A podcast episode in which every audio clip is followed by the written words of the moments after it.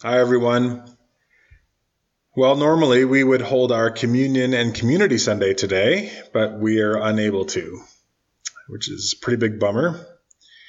And in thinking about how strange and unnatural and disappointing it's going to feel to not gather and share a meal together, I really found myself returning to a question, and that is what in the world is God doing? What in the world is God doing in my life? what in the world is God doing in our church, in our community? And then, very literally, what in the world is God doing in and through this pandemic? And as I prayed and reflected on that question, some scriptures about wine came to mind. Now, I had been preparing to continue on with the Genesis series this week, but as I continued to ponder and pray, I kept having pictures of grapes and wine pop up the more I prayed, and scriptures around wine and winemaking and the symbolism of wine just kept coming to the forefront. And it kind of caused me to do a bit of a deep dive earlier in the week around wine and the Bible and how it's talked about and what it's symbolic of and wine is often celebrated in the Bible as a gift from God that gladdens the heart. Psalm 104 talks about that. Now, maybe for most of us, the verses that condemn the abuse of wine, which is drunkenness, those might come to the forefront of, of our minds because those are repeated throughout Scripture, right? Drunkenness has all kinds of concentric circles of destructive effects. But wine is also, in the Old and New Testament, celebrated, and it's understood to be symbolic of the joy and blessings that come from God, the giver of all good gifts. But one of the things that was interesting is as I was looking up these passages and thinking through them in the present context, in light of the present context, I began to see that in the New Testament, specifically, wine is also used as a metaphor for the Christian life. One of the uh, scriptures pretty early in the week that came to my mind right away as I was thinking through this question of what in the world is God doing was Philippians 2 7. In Philippians chapter 2, Paul, who is isolated in prison himself. You know, can, can anyone re- relate to that right now? He compares himself and his circumstances to that of wine being poured out for the blessing of others. He says, Even if I'm being poured out like a drink offering on the sacrifice and service coming from your faith, I am glad and I rejoice with all of you. Now, he uses that line, drink offering. What does that mean? Well, a drink offering is a throwback to a part of a worship ritual in the Old Testament where a small quantity of wine would be poured on a sacrifice, a grain sacrifice or a meat sacrifice, and it was used as an acknowledgement, a worshipful acknowledgement that all of the blessings of the earth were from God. Nearing the end of his ministry, Paul invokes again um, wine as a metaphor for his life and ministry.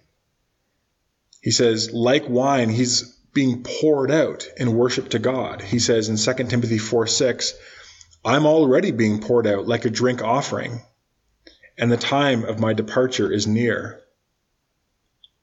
And so, as I continued to explore the theme of wine in the Bible things really began to kind of come together in my mind and heart. And as I was sitting with everything that I've been hearing from other people, as I've been connecting and just touching base with people through this time, as I sat with what I've been experiencing and let the scriptural themes about wine tumble around in my head, I kind of began to realize something whatever else God is doing in and through this time, we can say one thing with great confidence that God is making wine.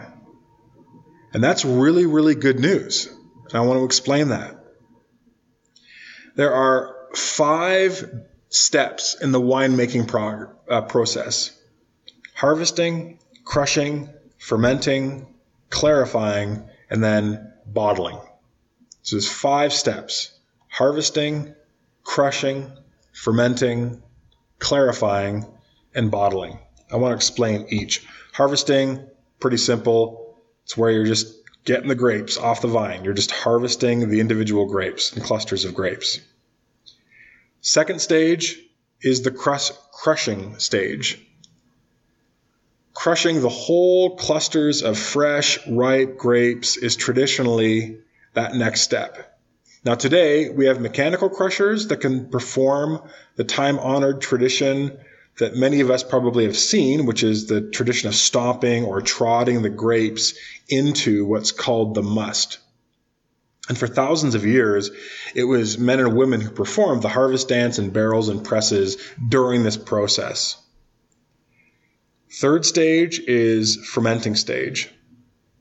And this time of fermentation is kind of the secret sauce of wine. This is where the magic happens if left to its own devices, the must that's the uh, resultant from the crushing phase, it will begin to ferment naturally within about six to 12 hours. And the fermentation phase can require anywhere from 10 days to a month or more. Now, once that fermentation stage is completed, the clarification process begins, or sometimes called purification. And so winemakers have the option of racking or siphoning their wines from one tank or barrel to the next in the hope of leaving the precipitates and solids called pomace on the bottom of the fermenting tank. And so then what happens is the clarified wine is racked into another vessel where it's ready to be bottled. And so the final stage of wine involves the aging and bottling of the wine. And so after clarification, the winemaker has the choice of bottling a wine immediately, which is the case for a wine called Beaujolais Nouveau, or he or she can give a wine additional aging, as in the case of Grand Cru Bordeaux or a Napa Valley Cabernet Sauvignon. Further aging can be done in bottle, can be done in a stainless steel container, ceramic tank, large wooden ovals, small barrels. In fact, there's a huge degree of choices and techniques that can be employed during this final stage. And that's why there are a tremendous variety of wines because it's often in this final stage that um, some of the nuances between the wines and uh, within even certain subtypes of wines are created. But irrespective of, the, of those nuances, the common result that comes about from this final stage is wine that people get to enjoy. Now, when I was researching this and looking at it and considering it in light of everything else that I was processing, I realized that if you look at the five stages of winemaking, they correlate to five pretty distinct seasons or stages within our spiritual growth as a Christian. Right? You've got the harvesting stage, which is conversion, when we turn our lives over to Jesus, put ourselves in the master's hands, so to speak. There's the crushing phase or pressing phase. These are times or seasons of testing and trials, difficulty. There's the fermentation stage. These are the stages where, frankly, not a lot is happening. And a lot of what is required from us is patient faithfulness as we wait upon God. Then there's the clarification phase or purification phase where God is removing certain impurities from our lives. Then there's the aging and bottling phase where we are being prepared in a unique way to be sent out into the world, to be a source of blessing to other people. Now, at any given time, as a Christian, you're moving through at least one of these processes. Often, we're going through more than one at a time, or maybe one particular process is happening in this part of our life where another process is happening in a different part. And once God does a work in us in one stage, we may move on to a different one but then return to a time of crushing, for example, because of new developments that have happened or new a new preparation that is needed. So I don't want to talk about these stages as if there's something that spiritually you just sort of move through, you complete, and you progress through them linearly. But I like these stages because they kind of give me a framework for understanding A, what is God up to in the big picture of our lives, and understanding and naming these stages can help us to orient ourselves to the present challenges that we're walking through. Right? If you know, for example, that in response to the question, what is God doing in the world? What is God doing in my life right now? While that question can come from a place of confusion, we can know that in our particular circumstances, God is making wine. That's good news. God is taking some basic raw elements, right, the grape, and he is seeking to transform it to be a conduit of his blessing. And so just knowing that should encourage and strengthen us and cause us to see ourselves and our circumstances differently. One of the great promises of scripture is found in Romans 8:28. Many of us probably know it. We know that in all things God works for the good of those who love him, who have been called according to his purpose. And that means that while we often can't see the particular ways God is using difficult times like the present one while we're in the moment, every Christian can know, can set, settle into the reality that God is up to something good that in all circumstances, including a pandemic, God works for the good of those who love him, who have been called according to his purpose. Now, I think there's something really, really important that I want to draw our attention to. Often, as we're moving through hard, difficult times, as we're moving through these stages of um, winemaking and transformation, we can often feel alone. Maybe we're in a season of crushing or pressing, and we can feel like we're the only one. We look around, and from our vantage point, everyone else in the church is doing fine. Everyone else seems happy. Our friendship circle seems relatively undisturbed, but we're going through this very difficult time, and that can be very isolating. The gift of this present moment is that we are all going through this together. And in some ways, for me pastorally, that's really exciting. Because think about what that means just in the context of our church. Forget about the churches of Nelson around the world, just for Nelson Covenant Church. It means that God has us all in this winemaking process at the same time. Which means He's not just interested in making a cup of wine here or there. He's making barrelfuls. Now, I really believe we're going to look back on this time as a church and see God's hand powerfully move through it. I'm really confident that God is going to use this time to do a work in every single person in our church individually, but also as a church that is going to be a part of a larger revival that is going to be established in a Nelson and beyond. Now, I don't know what you think of when you hear the word revival. This is what I mean by revival. A revival is where sleepy, dopey eyed Christians wake up, where people who think they are Christians actually turn their lives over to Christ fully and sincerely. And those who don't know Christ seek and find him with a spiritual desperation and fervency that is unmatched. I really believe this is going to be a turning point for our church. And I pray that it is for all the churches in Nelson, all the churches of Canada. But I believe that it's going to be a turning point for our church.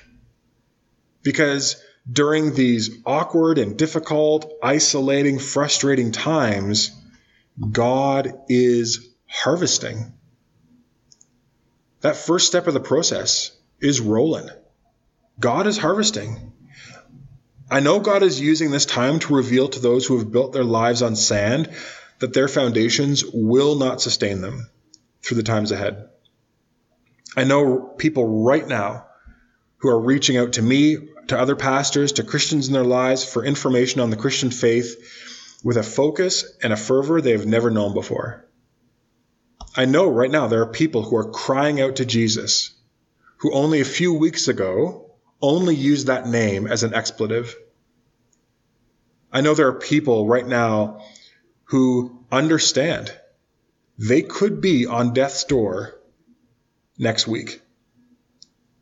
And so some of these larger haunting questions that surround death and eternity are causing them to seriously reconsider their arrogant rejection and dismissal of God. And I'm confident there are people in our churches who realize that they've been playing fast and loose with God. And they need to turn from their casual Christianity and give their lives to Jesus. God is harvesting. But God is also allowing a time of crushing and pressing. This is very clearly a time of trials and testing. But I want you to remember something. You can't go from fruit to wine without the wine press. You can't go from fruit to wine without the wine press.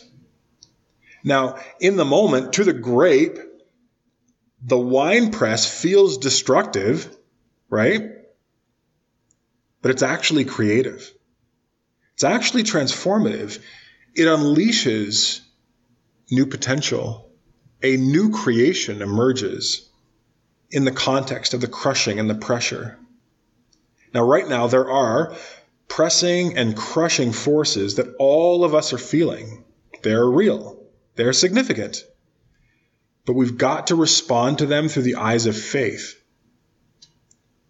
James 1 is counseling Christians on how they're supposed to understand and receive and respond to times of testing. And he says, I want you to consider it pure joy. Just like capital J, joy. My brothers and sisters, whenever you face trials of any kind, because you know that the testing of your faith produces perseverance. So let perseverance finish its work so that you may be mature and complete, not lacking anything. James is like the default position for a Christian when they move into times of crushing and pressing is to consider that joy. Not that the crushing and the pressure is the joy, but because you know that God is going to use it powerfully for good in your life.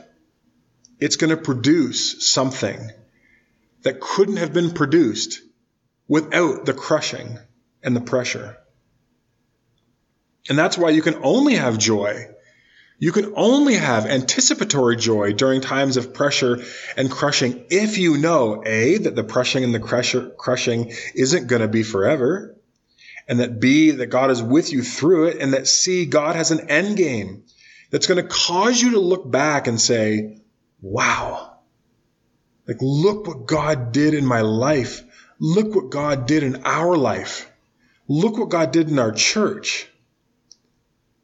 Look at the way he used that time of pressure and crushing to such good ends. It's beyond anything we could have asked for or imagined. Now, I don't want to sugarcoat this. You live long enough, you understand, like I do, that in the place of crushing and pressing, it can feel like you're dying. It's a dark place. But there's a difference between being buried and being planted. And the seasons of difficulty that God leads us into as His church are never burial plots. They are garden seedbeds. The seasons of difficulty that God leads us into as His people are never burial plots, but are garden seedbeds. Now, when you're in that moment of crushing and pressing, it is tempting to want it all just to go away, right? I want all the pressure, that I'm currently facing just to be done with, right? If, if God is good, wouldn't he just take it all away? But as someone has noted, to keep a seed from being planted is to condemn the seed to never realize its God given potential. The fact is that seeds are meant to be covered in order to die. Jesus said in John chapter 12, Truly I tell you, unless a grain of wheat falls to the ground and dies, it remains by itself. Right? He's saying essentially its potential is squandered. It just is a seed. But if it dies, it produces much fruit. See, that's why the psalmist wrote in Psalm 119:71, "My suffering was good for me, because it taught me to pay attention to your decrees." I like the message paraphrase of it. Uh, it reads, "My troubles turned out all for the best, because they forced me to learn from God's textbook." I don't know if you can relate to that. I can relate to that. I feel like I'm in a season where I am being forced because of some of the pressure to learn from God's textbook. This is also going to be a turning point in our church because we are in a time of fermenting. God is fermenting his church. I want to read you a quote from someone that I read this week. When it comes to winemaking, the fermentation stage is nothing more than a waiting area for the grapes. They've already been crushed, and now grapes find themselves in an aspect of the process where there is no pain, so to speak. It's in this transitory moment of waiting that God is preparing you for the next step.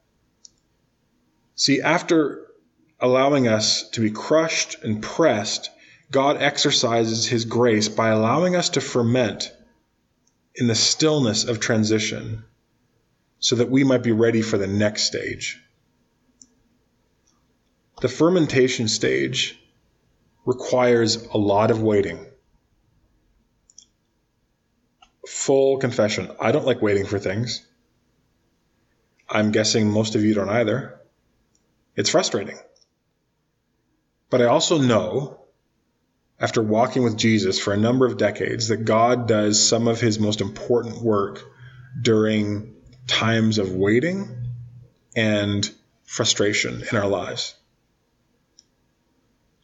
It's in these times when our life seems to literally be on pause or stuck that God is working on our character in a way that is precise and acute and powerful. Yes, these times are um, dark. They can feel very lonely. But we can't rightfully ask God to skip out on the development of our character simply because we're uncomfortable sitting and waiting in a dark, uncomfortable place. There are places of waiting and seemingly invisible preparation that the seed needs to transition to what it can become. And that's the same for us as individuals. And that pattern holds true for our own walk with Christ within our marriages, our families, jobs. Now, what I think is interesting about the fermentation stage is irrespective of all the other stages, we are all in this stage right now by virtue of this uh, pandemic soft lockdown. We are all trusting in the dark. We're all waiting. The plans and purposes that you and I presumed would be coming together over Easter and then looking ahead to the spring and the summer, those have all been scrapped.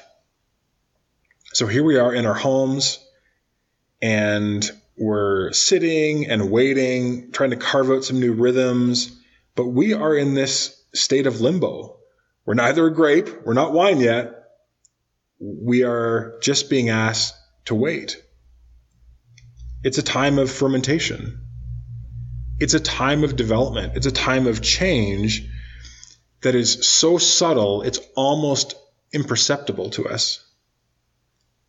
And we're being asked asked to lean into this time all without a blueprint blueprint for what comes next. And it's during times like these that we must trust that something bigger is being grown in us as a church. And as we worship God, as we spend more and deeper and greater time in His Word and in prayer, we can trust that something very, very good is being incubated in the invisible realities that we can't see. Another thing that God is doing this during this time that correlates with the winemaking process is he is clarifying or purifying.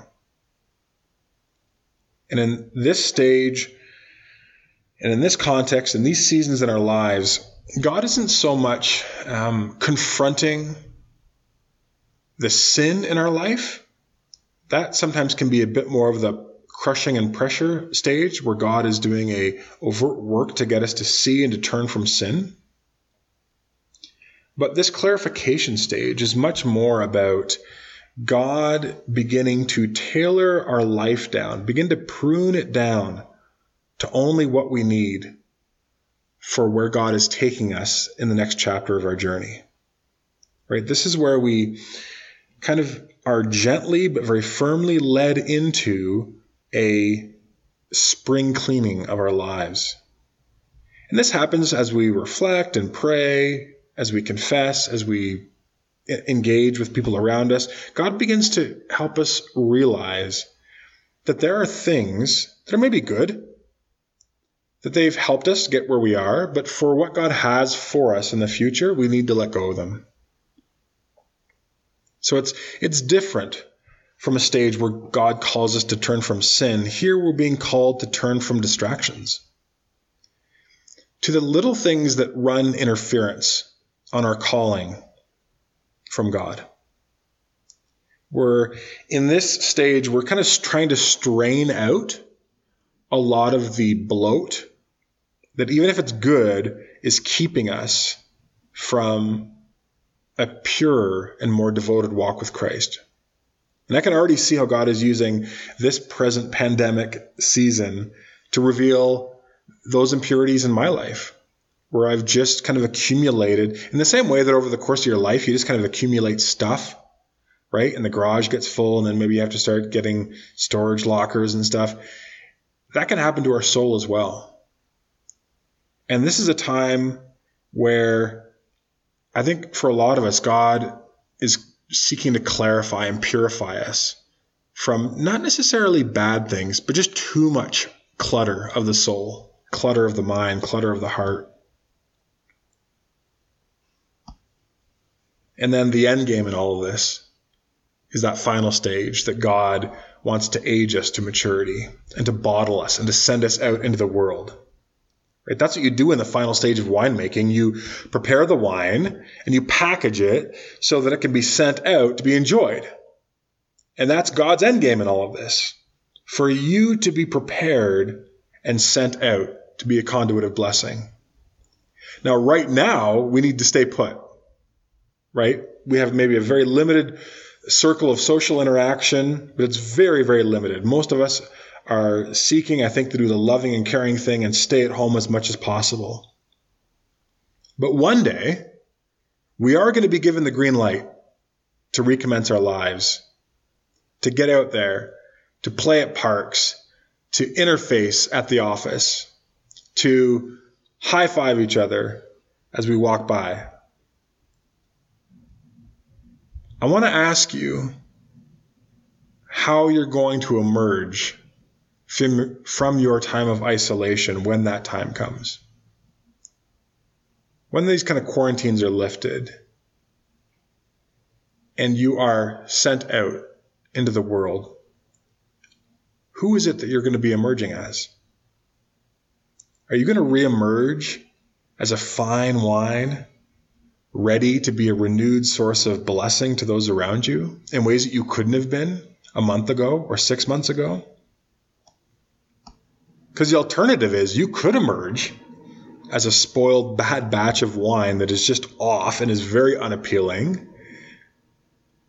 See, whether or not you surrender to God's winemaking process during this time, right now, day by day, that's going to determine how you are sent out in the future. I want us to be a church of fine wine. That we allow God, by His grace, to do a work in and through us so that when our church, and I'm talking about our people, not the building, our church re engages the world, we do so as transformed people. So let's come back to that question that started it all for me. What in the world is God doing? Well, right now, I can say with confidence, God is making wine in your life. So trust Him and trust the process, even when it is difficult and hard. And give thanks to Him, even in the fermenting stages, even in the crushing spaces and places in your life. Because God is making wine. And that mean, means that God is preparing for a party. And so let's look forward to a day where we're going to be able to come together and party together and enjoy the new blessings that God will have brought about in and through this church. So as you go, family and friends of Nelson Covenant Church, may your heart be strengthened by the truth that in these difficult times, God is up to something profoundly good. May you trust his process of winemaking, even during times of darkness and difficulty, and may he use all of these processes to bring about revival in our hearts, in Nelson, and across the world for his glory and the world's good. And may the love of God the Father, the grace of God the Son, and the fellowship of God the Holy Spirit be with you all this week. God bless.